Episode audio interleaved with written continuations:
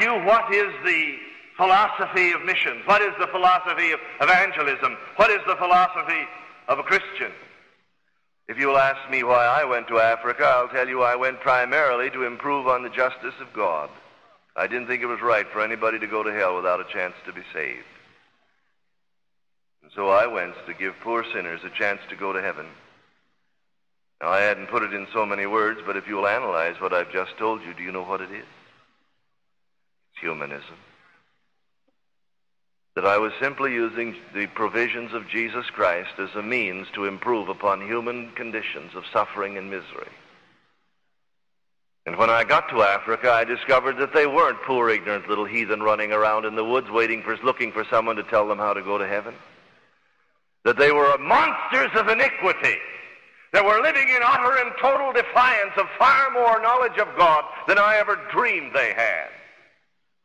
They deserved hell because they utterly refused to walk in the light of their conscience and the light of the law written upon their heart and the testimony of nature and the truth they knew.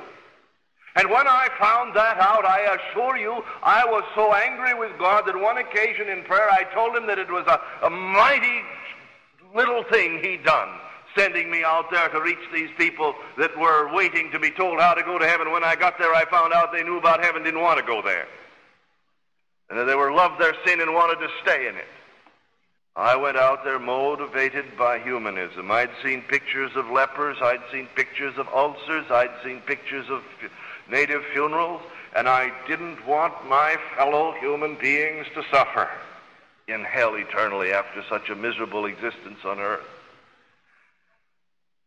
But it was there in Africa that God began to tear through the overlay of this humanism and it was that day in my bedroom with the door locked that I wrestled with God.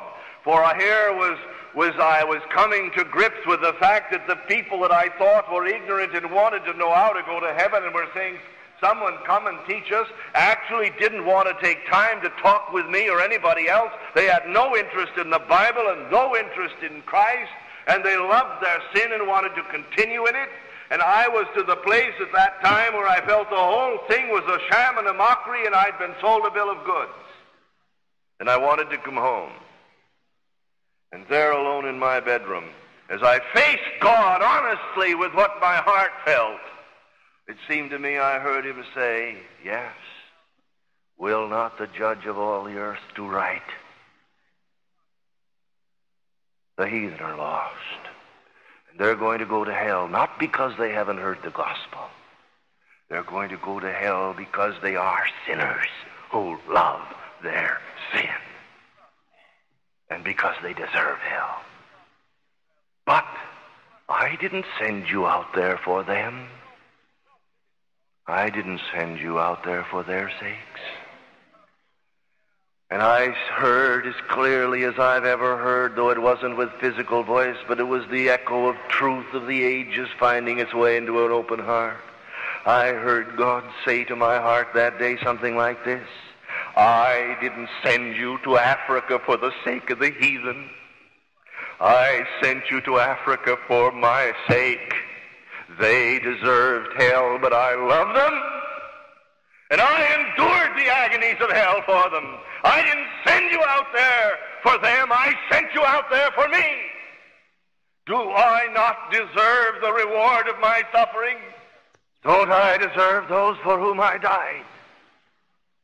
And it reversed it all and changed it all and righted it all. And I wasn't any longer working for Micah and ten shekels in a shire, but I was serving the living God. I was there not for the sake of the heathen, I was there for the Savior that had endured the agonies of hell for the heathen, who didn't deserve it. But he deserved them because he died for them. Will you see? Let me epitomize. Let me summarize. Christianity says the end of all being is the glory of God.